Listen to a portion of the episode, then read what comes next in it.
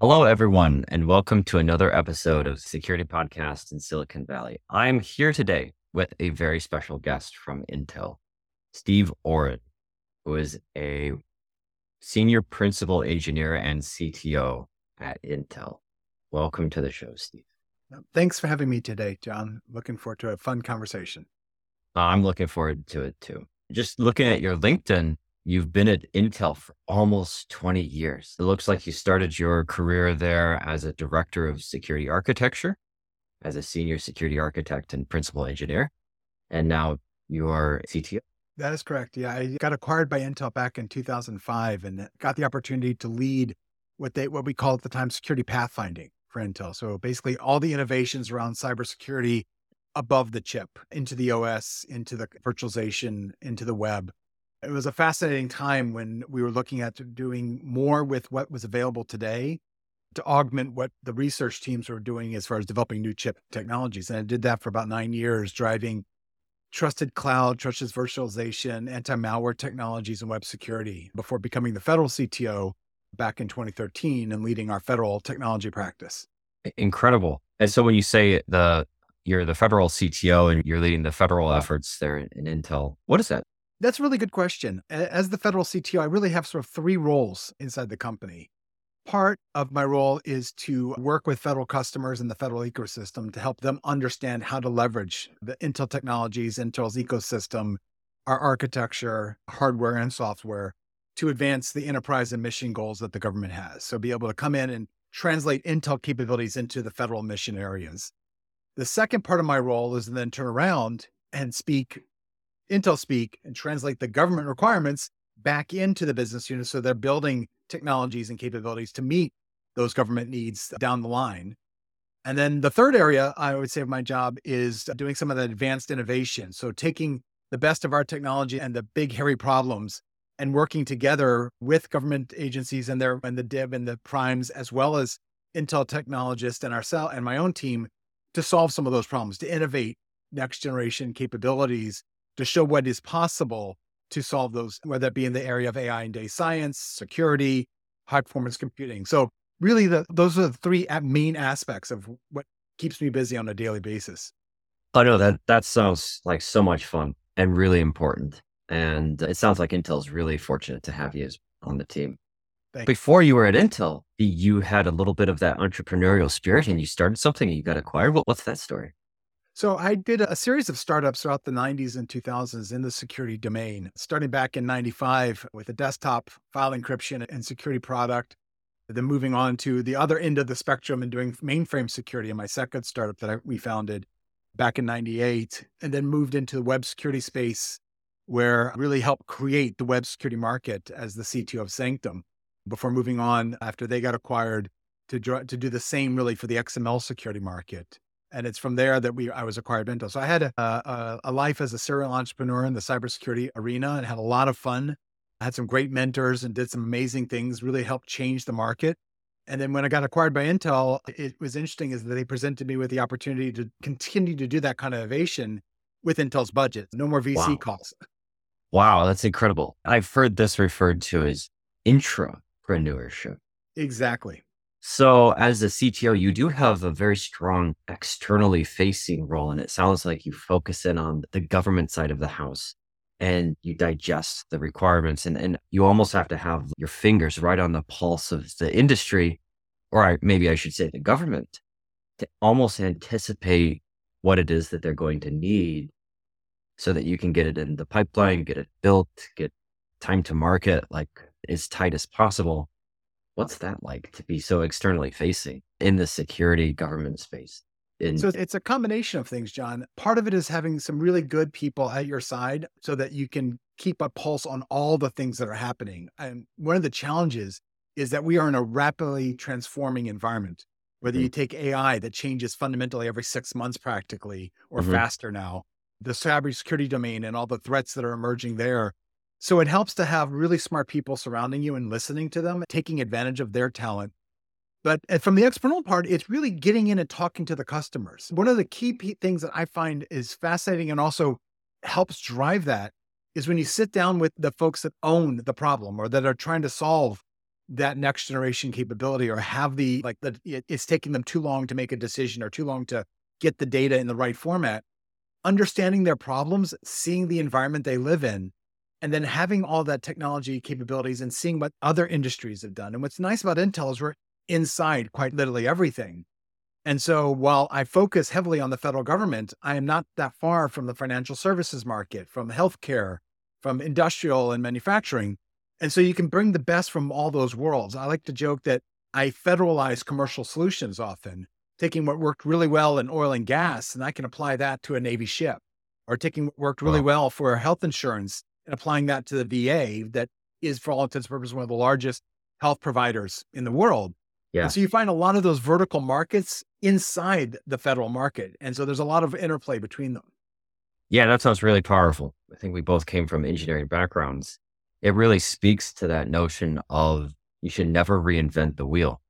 And if you've got a solution to a really complex problem and another vertical could reap that benefit, you really just have to see and fall in love with the problem itself, not necessarily solution in particular. Exactly. Be, I like, be, I like the, yeah, I like to call it the 80 20 rule. Like 80% of a solution in one space with 20% customization can solve multiple different things. And it goes both ways, mm. taking a commercial solution and then modifying it for the government use case, or taking something that worked for the government and then scaling it out to multiple verticals. It goes both directions that way. Definitely. So, one of the really hot things right now is AI. And you've mentioned it a couple times. What do you think is going to happen in terms of that intersection of artificial intelligence, hardware acceleration, security, privacy? What's your vision there? And how is Intel positioning itself with your help to really come out as a leader?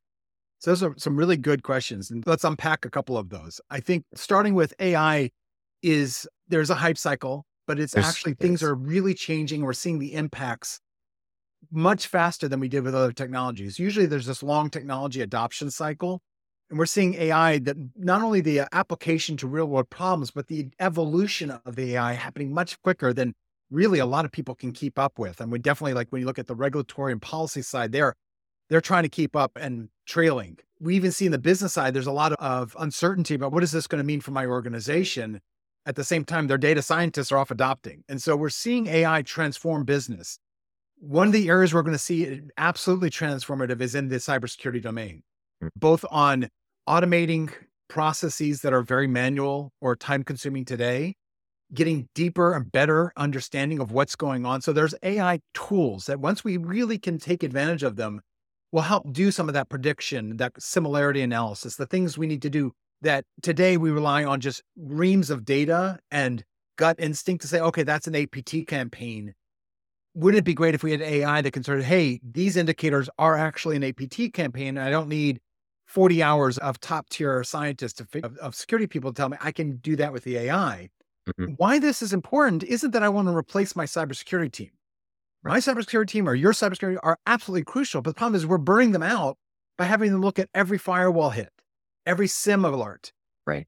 AI is going to be able to tackle the sort of the 70 to 80% of what I call the mundane or the stupid stuff. Let it solve those problems. Let it identify, right. categorize, and mitigate, patch, what have you, right. those things and then take your top tier talent that's already, you don't have the budget for more. these are the top skilled individuals and let them do the 90%, the 10% hunting. Let them go after the really hard things that you really can't train an AI yet today to identify. And that way you get them working on the really hard, interesting stuff and you get faster time to remediation of everything else. And that's one of the ways that AI is going to transform the cybersecurity defense side. We're already mm. seeing applications of AI being transforming the way the threat actors are working. We've seen examples of phishing campaigns that are generated by the likes of a GT, GPT style generator. Thing, thing, and yeah. they are much better when you can ask it to write an English language from the South version of a phishing email than someone from Russia trying to figure out what that looks like. And so we're seeing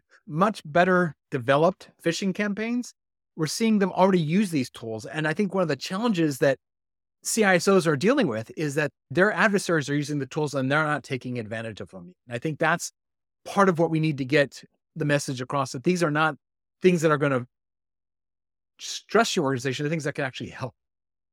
So first question is how's it going to transform cybersecurity? I think both sides are already seeing how that's going to happen. The other side of the AI and what people think everyone's focuses on, oh, the cool model of the week, the transformer, the GPT, the large language model. That's all the sexy stuff. And it is. It's awesome the things you can do with it. What people don't recognize is the amount of work and effort it took to get to that thing. And when you start looking at enterprise applications of AI, the heavy lift is we use the iceberg as the metaphor. The tip of the iceberg is what everyone sees and everyone's excited about. Underneath the water is all the work of data curation, data ingestion, normalization, weighting, labeling that has to happen in The order for you to get quality out the other end. Yeah. That requires work. And that's where we're seeing the infrastructure really driving. How do you get faster time to training? How do you do tuning?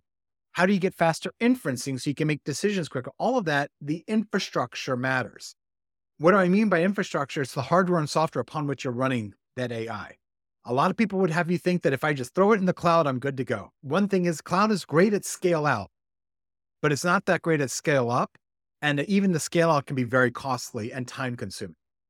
What people are starting to see, especially with these really large, massive language models, is there's more efficient ways to go at it with dedicated hardware accelerators or Mhm. heterogeneous computer architectures for different stages of the life cycle. It's not a one size fits all. It's am I doing my data ingestion? Am I doing my curation? Am I doing the initial training or the feedback and tuning? Or am I Mhm. doing the inferencing? Each one of them could have a different hardware software architecture that Mhm. gets the most efficiency and the highest sort of cost for return on investment ratio that you want. Mm. And it's not always, let me just throw out the biggest GPU I can find and scale that up. That's not always the right answer. It's the right answer Right. for some use cases. Sometimes, yeah. And that's where we're seeing the innovation on the Intel and the ecosystem looking at is how do we raise the bar across the board on the AI lifecycle so that you get you can support the innovation curve that we're seeing that's off the charts right now.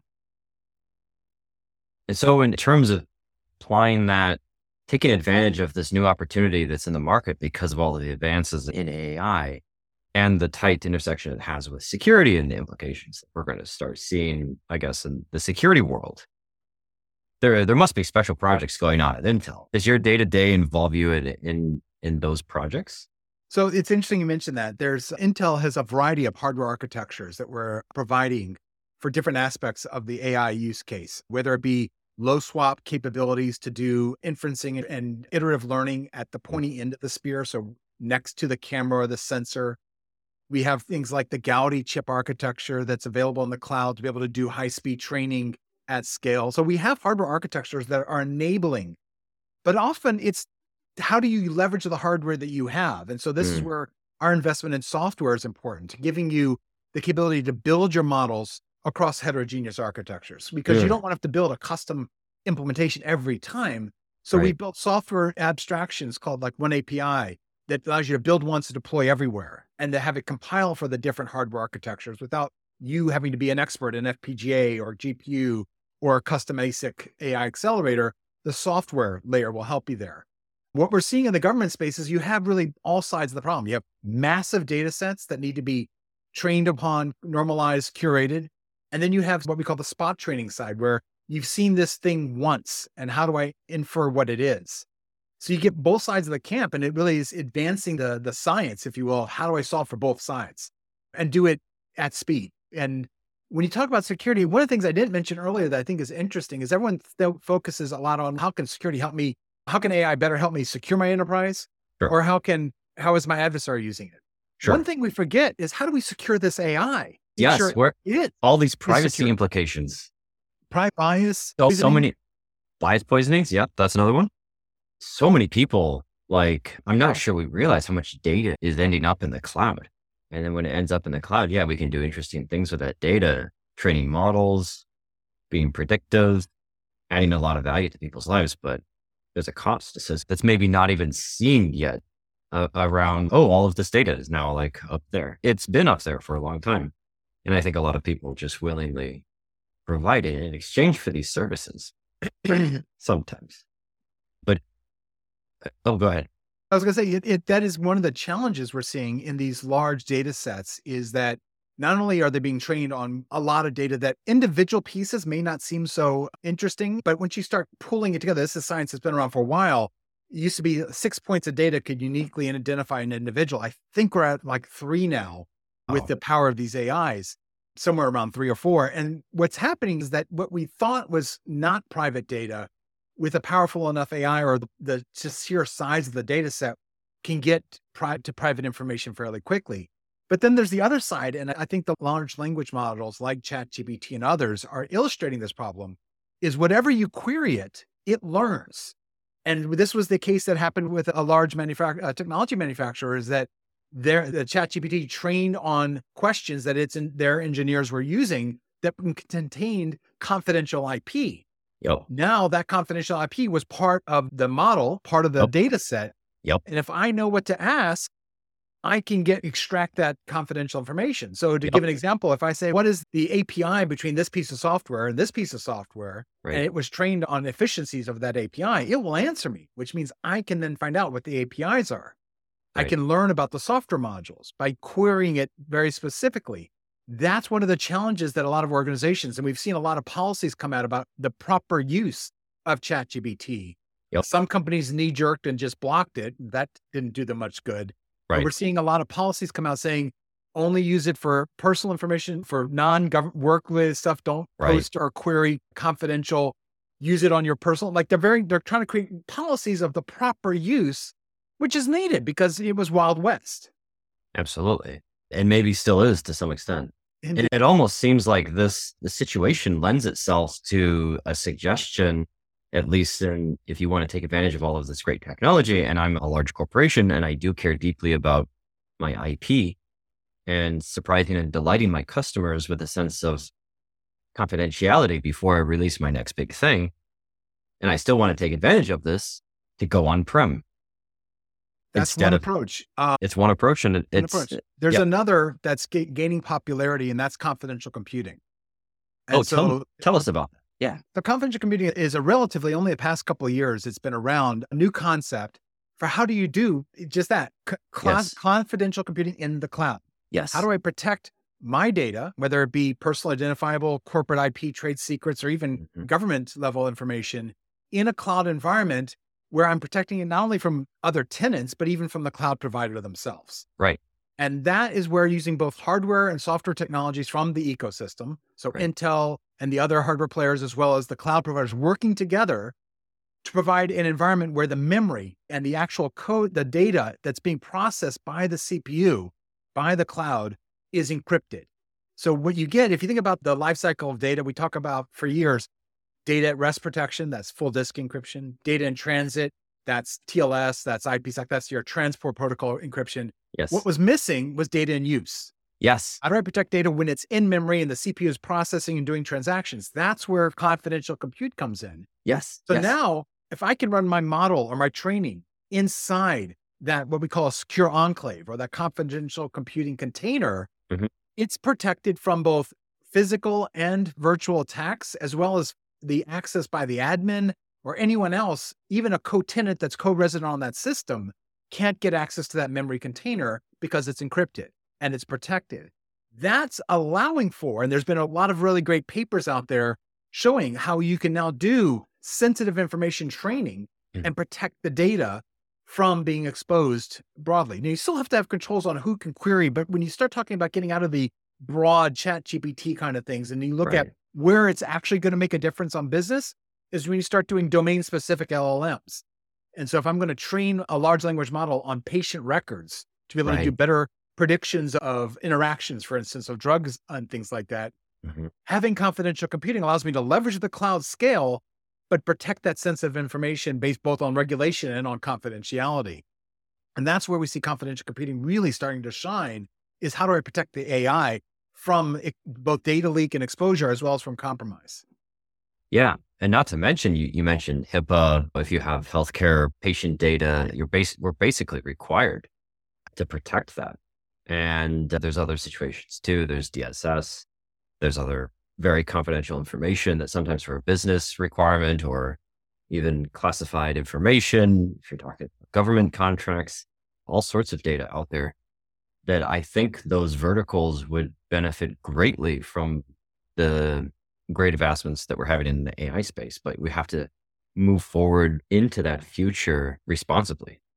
Exactly. I love this idea of centralizing compute using trusted compute. What it does is it uses cryptography and I'm sure like several hardware mechanisms to logically segregate a section of the CPU essentially and memory so that only authorized components of the system gain access to that compute enclave. It's a secure yep. enclave, right? Exactly. Once you're inside that enclave, it's help us understand is it's not operating on top of the encrypted data. It's within an encrypted space that you're operating. Exactly. So think of it this way. It's the at the end of the day, there's new hardware components in the platform that is encrypting the memory from the CPU out. So think about it, it's yeah. a an overlay. So your transaction, your application, once it's in the enclave, it's a database, it's a mm-hmm. AI training set, it's web servers, whatever you're running in there. Mm-hmm. It just happens to be running in an environment that is both CPU controlled from an access perspective, yep. and then encrypted. So the actual application is some other than the you have to call a special instruction to land to launch it is sure. unaware that it's inside. It doesn't have to change your code. And there are actually some really good wow. tools, open source and commercial, for taking existing code and putting it into those secure containers without modifying your code. And so that's the benefit is, and there's graphene and Gramine are some of the open source ones. There's products like Fortanix and others that will take your code and move it into the enclave without you having to be to change your legacy code or to recode what you've done already. It just your stuff just operates as it did before but now it's in this protected space. No, that's incredible. I think is also very important. The startup that I that I led, I had the great privilege to lead, was Peacemaker, and we did almost exactly the same thing, but entirely in software without any of the hardware support. And needless to say, the market wasn't it didn't catch on, and I'm happy that Intel has gone the extra length and has taken that security all the way down to the very very low levels in the CPU and the architecture of the system. That's much stronger than just doing it in software. When I was at Apple, I was on the DRM team, and it was a very similar threat model. You had to protect content that was purchased, movies, books, music, and uh, get those delivered into an environment on your iPhone, your computer desktops, your iPods, for those that remember those things, and, uh, and get that stuff decrypted so you could play it in an environment essentially you remember the days of the napster era content theft. Like uh, you could imagine what those discussions sound like from apple to all of the music label industries. They're like hey we want to open a store and sell your music online? But in that context they probably were like excuse me? And it opened up this type of security opened up that business so that the ipod and apple could really have that refresh with its business and take on ubiquitous computing, all of the mobile devices that we have nowadays. So yeah, it's really important problem. And I've bumped into it several times. And so I have a great deal of respect for what you've helped build. And I look forward to seeing the world change for the better as people take more and more advantage of this type of security. There's one other piece of this whole sort of situation that we find ourselves in, a path forward which is homomorphic encryption, which has, yeah, exactly. It's not in competition with, maybe there's a way that there's a path forward where this is actually symbiotic with the trusted compute. Because I always like to think of security in terms of layers of security, not just exactly. one, one giant door that blocks all attacks or mitigates all of your risks. There's no such thing as mitigating all of your risks. Or yeah, go ahead. I was going to say, the interesting thing, and homomorphic is an exciting field. We're seeing both, there's a bunch of startups and there's some large investments happening. I want to lay it out from two perspectives. So, number one, today, one of the challenges with homomorphic encryption mm-hmm. is that it is an absolute dog when it comes to performance oh, and yeah. resources required to run. It is yeah. part of that is the math behind it is from a computing perspective, an unnatural act. And so it requires a heavy lift. So there's got to be a real need for it, and you want to be able to do it on the on a very discrete data set. The yep. other thing to keep in mind is that it's a lot of what's the homomorphic encryption applications today are, I'd say that they're transactionally driven. So a database with secure query access kind of model or a transaction processing kind of model, which is an important part of the story. Mm-hmm. But you need to transform your entire database into a homomorphic database. You have to transform your query engine into a homomorphic query. So there's a lot of work to get into that environment. So the good news is that doesn't mean that's not going to happen.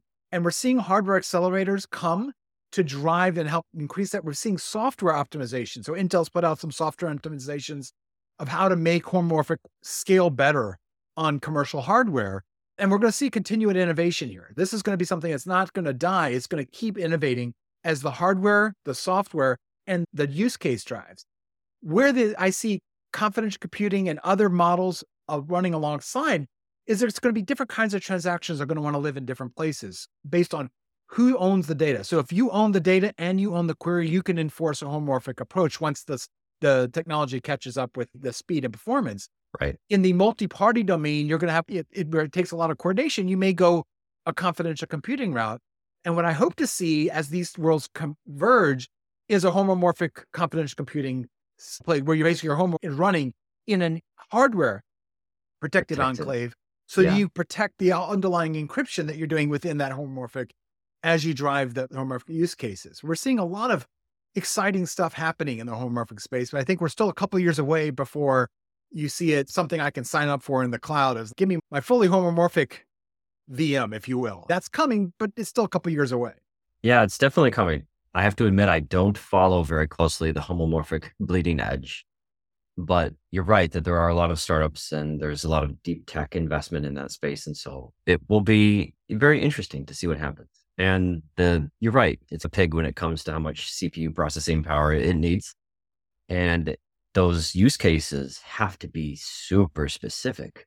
And it is a heavy lift to get your ecosystem into that space. But one of the guys that I worked with back in, in Apple, he was a cryptographer. I was working on the sort of the compiling obfuscation component of DRM inside Apple. And he was a cryptographer inside Apple. And so he would deliver like these white box AES mechanisms and I would integrate them into the ecosystem. But he went off and joined a startup called Zama, which is one of these little yep. these startups and they're based in Paris and that's where he lives. So that works out really well for him. And they're working through it. And every once in a while, I'll hear some really nice update. I'm like, oh, that's a huge improvement to what what was happening before. And excited to, I'm excited that there's a lot of really smart people thinking through this problem and have fallen in love with this problem, and that we're coming up with different ways to approach and think about the security in that space because there's no one right answer. That's good. That's right. Yeah. And there's going to, it's going to require a lot of innovative thinkers to get this to scale and to, and really help transform the nice thing is once we get there, we start to change the dynamic of how we protect information. Yeah. Because when it once it, whether it be a confidential computing or a fully homomorphic encryption, it's like you get built-in protections from a whole slew of threats that just come off the table. And then you can focus your your budget of how do I mitigate threats and attacks to some of the other low-hanging fruit when your data is just by default secure. And I think that's one of the things that will be interesting is if the data never gets decrypted in a fully homomorphic environment, then exfiltration attacks become a non-point in some respects. Exactly. Yeah. And and we are definitely we're getting there. All of the foundational pieces are being built and being worked through right now as we speak. Just just very exciting to be part of that journey in a very small sense. So at Intel, with your unlimited budget, let me ask it. Let me ask a wish. Let me ask a question that I'm sure all of the entrepreneurs that listen to this are just dying to know. How do you think about acquisitions so, or that internal build versus buy decisions? It's an interesting question. And a lot of it's going to be domain specific. I think when we look at any large company, whether it be an Intel or an Oracle, or Microsoft, mm-hmm. I think a lot of the decision of organic versus inorganic comes down to two things. Number one, is it strategic to the business that we're either in or want to get into? How do we, whether it's how do we accelerate the something we're doing mm-hmm. or how do we grow into a new market that leverages? But I think the ones, right. if you look at the companies, and again, this is not just Intel, but all the big, all, all the players, big players, yeah, those successful acquisitions advance the strategic goals that were already in place for the company. Where you see a lot of times companies struggle is where they acquire something they think is interesting, but it actually doesn't line up to the core business. And so eventually, as you get down the road, you realize this isn't what we do it's weird. And therefore, and I think some of the early, especially in the mm. 2000s, there were a lot of companies on acquisition sprees that never fully integrated the things they acquired because of that. So if you're looking to how do you interact, who, if you're a small company, think, who am I going to go to get bought by? Mm-hmm. Think about whose business is enhanced by your widget, your thing, whether it be faster time to market. Because at the end of the day, this is what big companies are faster time to closing the deal, mm-hmm. expanding their t- addressable market beyond where they have today. So new markets or new opportunities in the existing markets, or how do they leapfrog their competition? You know, as far as the day to day, and that you'll see that like when we bought some AI companies, it really was to help accelerate our capabilities towards that core strategic mission of heterogeneous compute. Mm-hmm. One of the things that fundamentally Intel took the uh, into its DNA several years ago is that x86 alone isn't going to solve every workload. I know that's heresy by the early Intel mantra. I know. Are you going to get fired for saying that? Not anymore. Not, Not anymore. anymore. Okay. I'm um, happy for you. That's the idea was is when we bought Altera is what are some of the areas where again at our core x86 is what we were known for but our core right. is building hardware at scale being able to funnel things through the manufacturing process and get that architecture through the ecosystem into the hands of, of the end user Mm-hmm. So adding FPGA to that mix was a natural thing to do. Adding AI accelerators allows us to go after those markets with very specific capabilities that leverage our same channel, leverage our manufacturing capacity and our engineering and the cross pollination between those. And so you're seeing examples of how that's transforming today, where we get the idea of, of heterogeneous architectures that are, whether it be different kinds of cores or cores and FPGAs working together to mm. solve some of these big, hairy problems. Yeah. That's so again, it's is it strategic to the business? And it doesn't always have to be like core business. Lots of acquisitions out there where it's really about how do I, if I look at my product set, what's my gaps? Where am I missing something that I can plug in? And again, the question that everyone asks internally is, do I spend two years and $800 million or whatever to go build that capability? Mm-hmm. Or do I buy it and then tweak it as needed to get it into what I need it to be? And those are the questions that your M&A folks would typically ask. And I think that's something when you're looking yeah. at who your acquirers are, and I'll give you an example from early in my career where it's not always the obvious one. So my company Sarvega, where I was the, the chief security officer for, Intel bought us, and it wasn't the logical person. You wouldn't think they were the logical one to buy a software security and acceleration company for XML, because we were thinking as an XML service capability, as opposed to what if you took that capability and put it into hardware? Oh. What if I could accelerate and secure XML web services from the hardware up? Was the question that Intel was asking. It wasn't the question that at the time until we started talking to them that we were asking. But that was the aha moment of where there was they saw a gap, they saw a need to accelerate this new market. And could they use our technology in hardware to ju- jump into it? And so that was one example of a non-obvious mm-hmm. at the time. It didn't make sense. It was like, really, Intel wants to talk to us? But then when you get the message, you're like, ah, it makes a lot of sense. This is how you add that capability in and really make it a level playing field for everyone. And so that's something I think entrepreneurs need to think about is everyone thinks, well, who are my key acquirers? It must be someone I'm really tightly partnered with because they see the value. Right. It's not always the case. Sometimes it's who do you give an inorganic opportunity to that they don't have today? Who's got the gap that you fill that may not be your obvious channel that you've already dealt with? That's really insightful. Yeah. Thank you for sharing.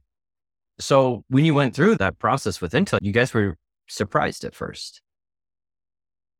We were, I think, when they first reached out to us, I think we were a, our, uh, myself, our CEO, and our others was like, "That's an interesting conversation. Let's go. We're going to go hear what they have to say." Of course. Once, once we got down the road, it, it made a lot of sense. But they weren't the ones that were we were thinking would be the acquirers if you think about at the time of XML firewalls and XML acceleration gateways. So they went after you guys mostly for the talent and the people and the product and the way that you brought something to the table from Intel's perspective that they just didn't have in house at the yep. moment.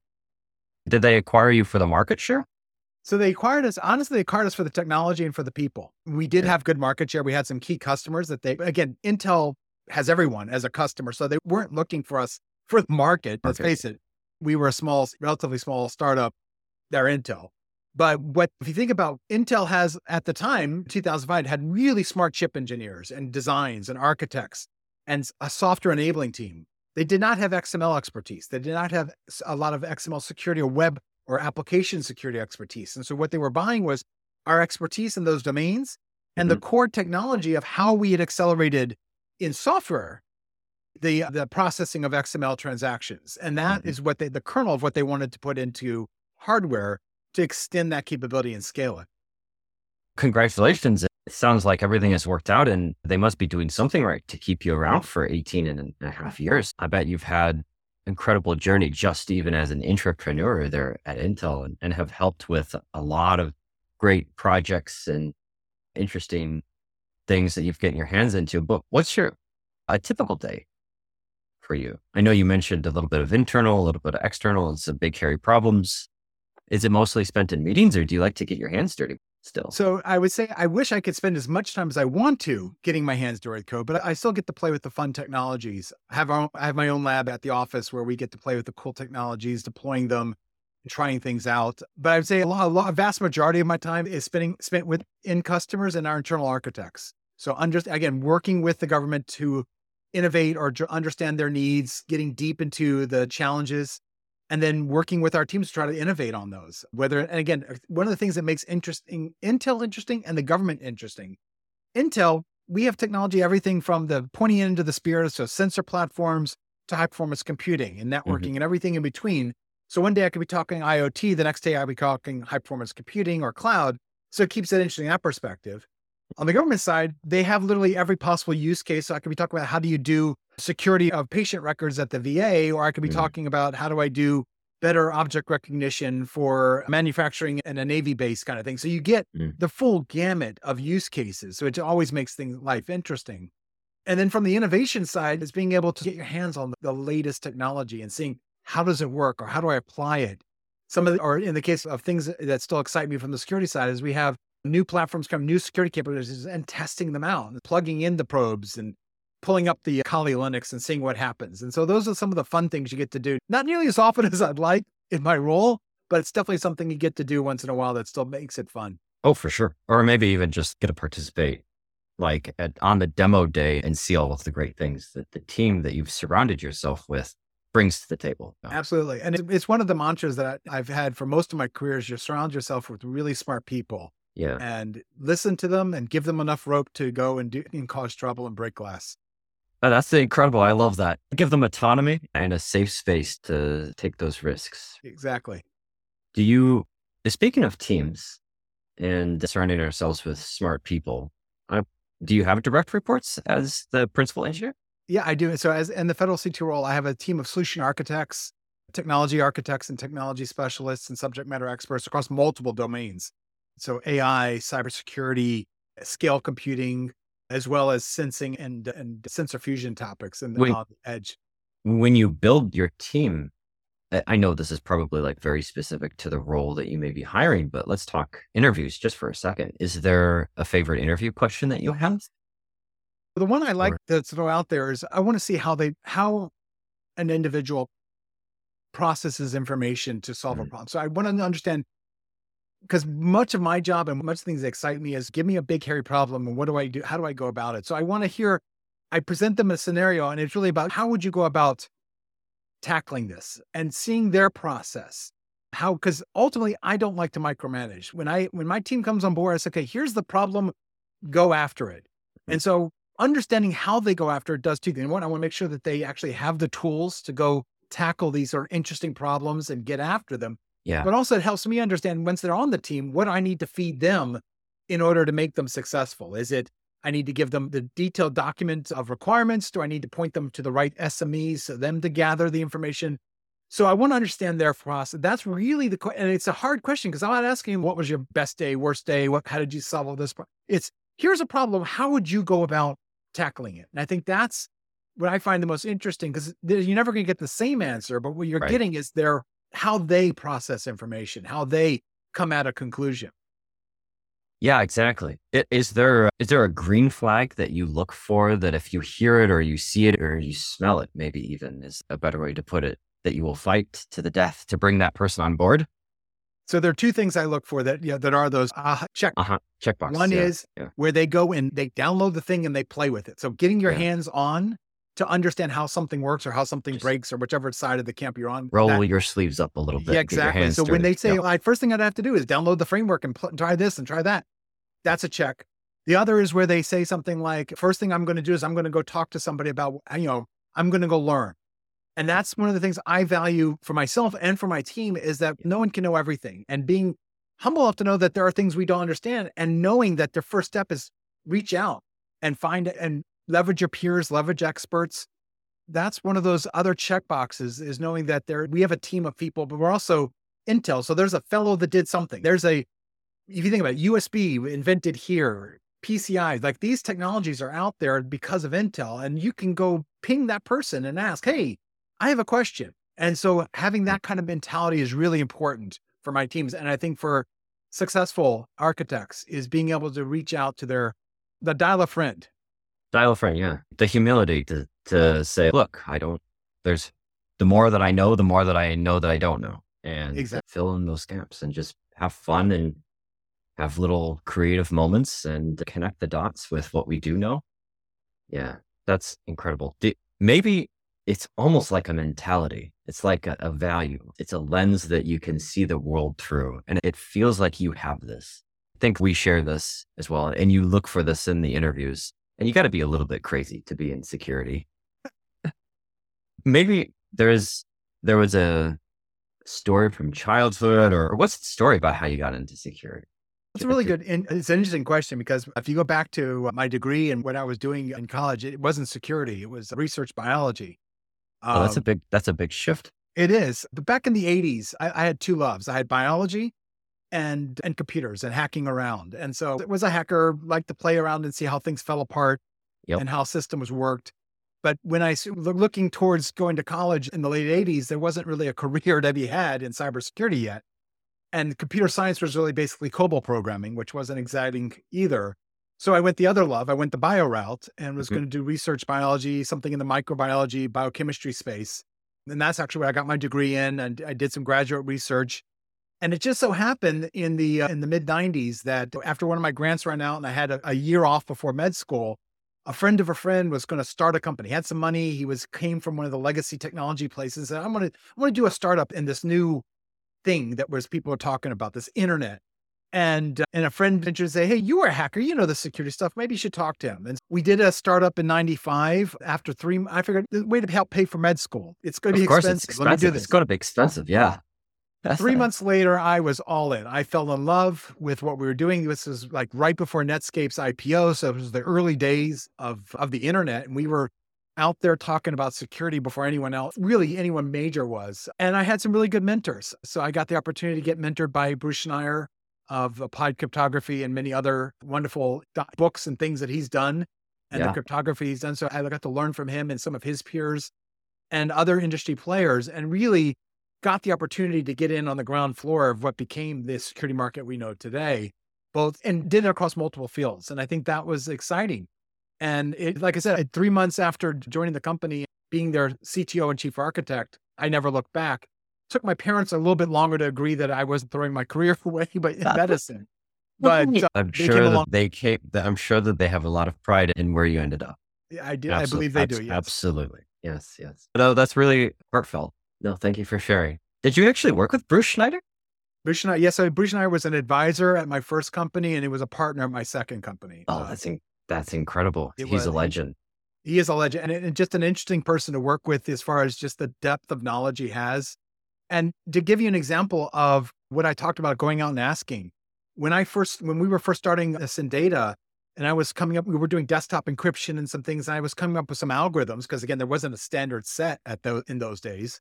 Mhm. So I'd come up with an algorithm and a way of applying it to a data. And I thought I need to get somebody to look at this. So I, out of the blue, pinged Bruce Schneier and said, Hey, can I hire your consultancy to take a look at my algorithm? And we hired him and he tore it to shreds, literally tore it to shreds and beat me up to that side of the head like you're an idiot, but in a good That's the, way. that's the best. That's the best type of love that there is. you know? Absolutely. And some of the advice he gave me, which again, being young, I didn't really understand it until he gave it to me, was you can't really build a good algorithm. And really, this is expansive to anything secure. You shouldn't be building security defenses unless you understand the offense.